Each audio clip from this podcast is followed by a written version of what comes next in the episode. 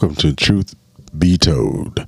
Weekly broadcast brought to you by Brother Edwards, also known as the mail carrier for the Lord. Today we are going to be in Romans chapter 5, uh, verses 10 and 11. We're going to discuss reconciliation. Reconciliation. Okay, we're going to talk about reconciliation in chapter 5, verses 10 and 11 in the book of Romans. But before we proceed any further, we must ask our Father to guide us through our study. Our Father in heaven, we thank you for this day. We thank you for blessing us with your word. We thank you that we're able to study and to live according to your doctrine. We have been blessed to be chosen by you to be your children and to represent you here on this earth.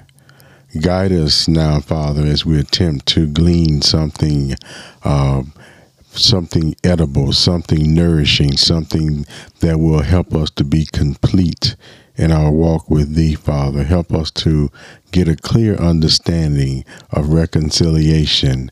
But if we don't get one today, Father, continue to work with us as you always do until we do understand. Father, you are so wonderful, so awesome, and so loving and so caring. We could do nothing without you. Thank you so much. In Jesus' name, amen. Well, let's see. We are talking about 5, 10, and 11. He says, For what if while we were enemies, let me repeat that. If while we were enemies, we were reconciled to God by the death of his Son.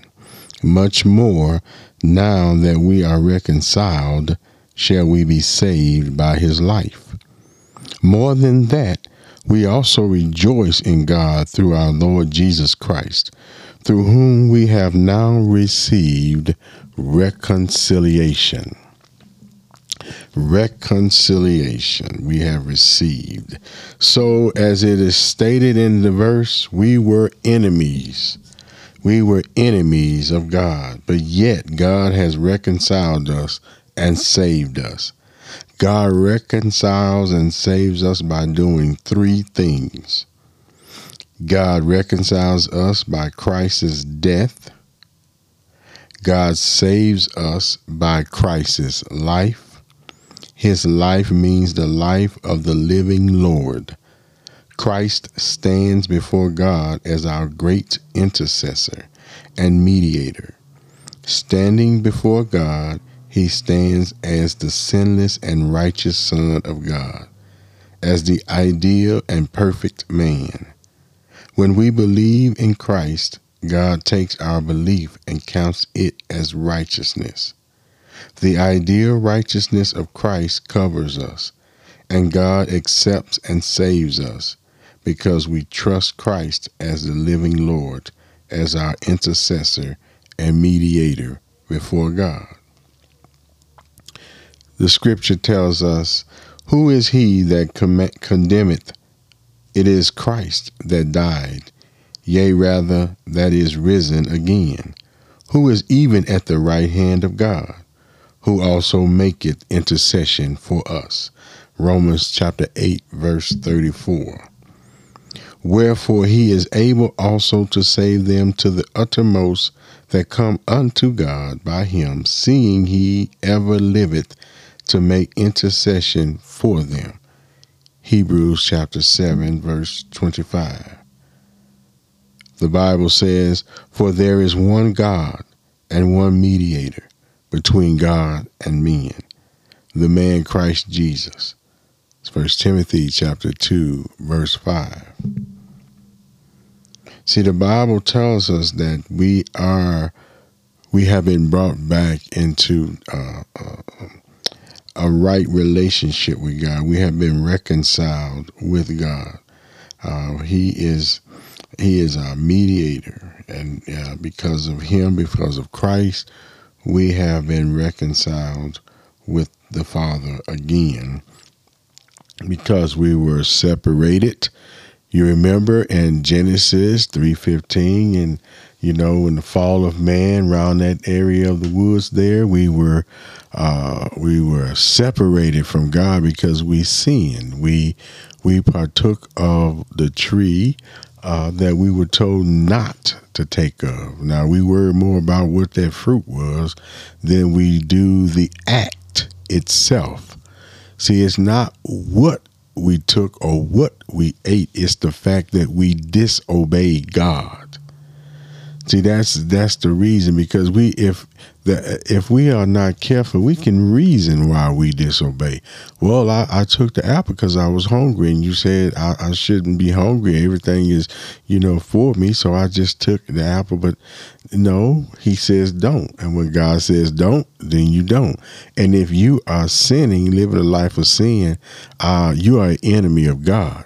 Now, I know you don't believe that because you don't feel that in your heart. You you wouldn't dare say, "Oh man, I'm an enemy of God. I don't get along with God." You wouldn't say that, but your actions, with your actions, I'm excuse me, with your actions, you are saying it.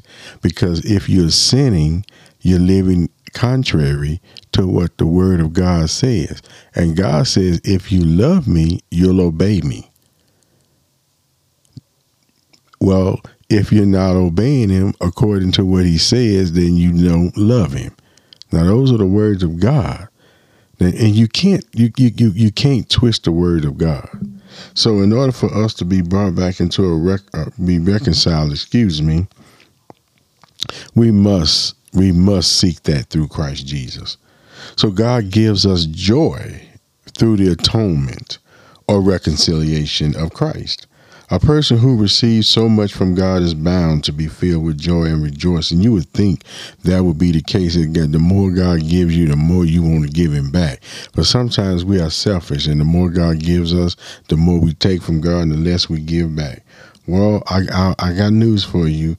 Uh, God, you you can't you can't make a mockery out of, of of God's kingdom or out of God. You can't fool him. You can't trick him. You can't deceive him.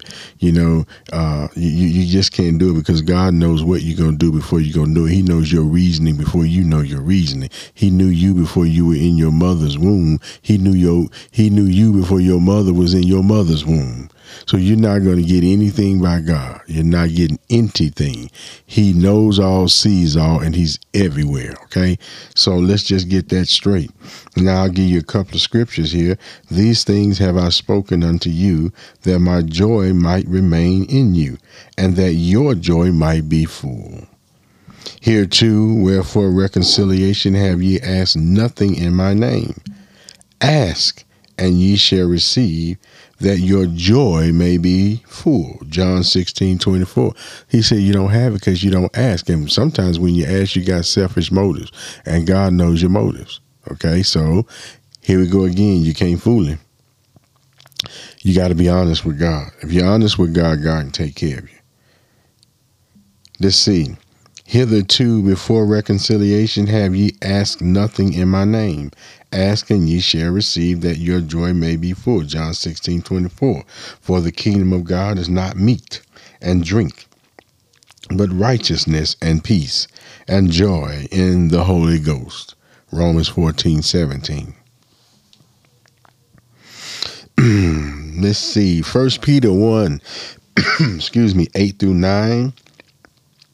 Whom having not seen ye love in whom though now ye see him not, yet believing, ye rejoice with joy unspeakable and full of glory, receiving the end of your faith, even the salvation of your souls. Again, First Peter chapter 1, verses 8 through 9.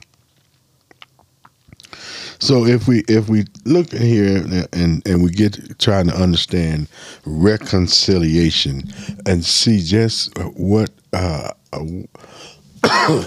excuse me. What kind of joy what kind of blessings that this what comes with this reconciliation what kind of peace comes with this reconciliation so let's see. Let's do a little, little let's walk a little bit further down the road. Uh, excuse me, of reconciliation. Let's see, reconciliation to change, to change thoroughly, to exchange, to change from enemy to friendship. So, enemy means we were enemies of God. To change from enemy to friendship, to bring together, to restore. So, as we see here, we have been brought from a enemy of God back to friendship with God. Now, you can't pay for the things that you've done against God. Okay, you can't. You don't. You can't pay for them. Jesus Christ paid for them. So that's why you are reconciled through Christ Jesus. Because without Christ Jesus, then you'd have to carry your your sins with you, and you are you would continue to be an enemy of God. So it is because of Jesus Christ that we are reconciled or given friendship with God. Okay, so with that being said, let's go and say then that the idea is that two persons who should have been together all along are brought together. Two persons who had something between them are restored and re- reunited. So you you you see you you and I should have we should never have been separated from God. We were always put here to serve him to be to be of service to him and he was going to be our provider okay? So we have been brought back. We have been reunited uh, with god so if we, we we got three points that we could we could note about this reconciliation okay the thing that broke the relationship between god and man was sin men are said to be enemies of god now you can find that in Romans chapter 5 verse 10. Okay, Romans chapter 5 verse 10. Let's see. we got a, a few minutes here on the ticker. Let's get Romans chapter 5. And uh, if you're listening, you can you can be getting it too. That'll practice help you practice finding those books of the Bible. The more you look them up, the uh, the more you uh, get familiar with the location of them. So we look at uh, we got what I say Romans, yeah, Romans, uh, Romans chapter chapter. Let's see here, chapter five, which we are already at. Romans chapter five, and then we're gonna look at verse ten. Okay, verse ten, and the Bible says that for if while we were what? We were enemies, we were reconciled to God by the death of his son. Much more now that we are reconciled, shall we be saved by his life. See, we were enemies, weren't we? The Bible clearly states that. And the word enemy refers back to the sinners and the ungodly. Okay, if we look at Romans 5 and just back up a little bit and look at 6, uh, it says, For while we were still weak at the right time, Christ died for the who? The ungodly. For one will scarcely die for a righteous person, though perhaps for a good person one would dare even to die. But God shows his love for us in that while we were still sinners, Christ died for us. Isn't that wonderful? While we were still sinners, he died for us. So the enemies of God are the sinners and ungodly of this world. This simply means that every man is an enemy of God, for every man is a sinner and ungodly. He's a sinner and he is ungodly. This may seem unkind and harsh, brothers, sisters, friends, but uh, it is exactly what Scripture is saying. The fact is clearly seen by thinking about the matter for a moment. Okay. Let, us see if I can give you a picture something. Let's let's look at uh, uh, you you you you're standing we're all standing on on on solid ground and then all of a sudden there's a divide. And on one side you got god and on one side you got the world. Okay let me see if i can make this uh, clear. Uh, think about now that there's a in, in this divide there's a there's a gulf okay? There's water. You can't swim it. You can't get over. There's no boats. There's no way to get across it. God established this so that his people would be separated from the world. Okay. Now, so let's just take this. Let's look at this. So now if I'm on the side of God and I look over across the river and there you are. You guys are wearing nice clothes. You're dancing. You know, you got good books. You got the movies, and you got all those things going over there. Am I to cross the river and come over and then partake for a little bit and then come back across the river? Well, that's not God's intent. His intent was you to stay on the side of the river that He's on. Because a couple of things might happen. Okay, well, you swim across the river and maybe you like it so much you don't never come back. Or you take out and swim across the river and on the way back you got so much stuff you drown. Or on the way across the river you start to swim and you make it across the river and then all of a sudden when you get over there on the other side of the river you say, "Oh, you know what? I don't want to be over here anymore. I want to swim back across. Well, what if there's a what what what now if if the storm has come and now you can't get back because now the storm of life has hit you and you can't get back. See what I mean? Don't go over there. Stay over here. You can't dip. You can't walk with God and take a piece of the world and come back. You can't do that. You either you're gonna walk with God or you're gonna walk with the world. Now I know there's a lot of temptations out there. You know I'm a I'm a guy who enjoys music, but let me tell you something, brothers and sisters. If the secular music is playing on the other side of the river, are you gonna go on the other side of the river to get that music and and maybe one of those circumstances I just mentioned might happen to you? Or are you going to stay over here and listen to the music that God's providing for you? Think about it. Think about it, okay? Because the sinner cannot be said to be a friend of God. And remember, if you if you disobey God, you're a sinner. Sin is breaking God's law. So you if you're breaking God's law, then you are a sinner. And a sinner cannot be said to be a friend of God, okay? He cannot be a friend of God. He is an antagonist toward God, opposing what God stands for. The sinner is rebelling against God. He is rebelling against God. He's rejecting against God. He's cursing God, ignoring God, disobeying God, fighting against God, denying God, and refusing God. See, that's what the sinner is doing. When any of us sin, we work against God and promote evil by word and example. When the sinner leaves, lives for himself, he becomes an enemy of God. Why? Because God does not live for himself. God himself uh, God gave himself up in the most supreme way possible. He gave his only son to die for us. So, brothers and sisters, when the sinner lives for the world and the, and worldly things, he becomes an enemy of God. You cannot love the world and love God. You cannot serve two masters. You can you're gonna you're gonna despise one and you're gonna love the other. So I suggest to you is that you stay on the side of the river that God is on and stop going back and forth because you know the last thing that may happen to you, you may go over there come back, go and come back, but eventually you might get tired and maybe your arms get tired and you drown that way. So, in other words, there's no good reason for you to go over there. There's no safe reason for you to be over there. You need to stay on the side of God. Brothers and sisters, we're going to have to get out of here. I'm a couple of minutes past my time, but that's okay. Uh, God needed to say those things through me, and so I must be obedient and let them be said. Now, let the words of my mouth and the meditation of my heart be acceptable in thy sight. O Lord, you are our strength and our Redeemer. God bless you all.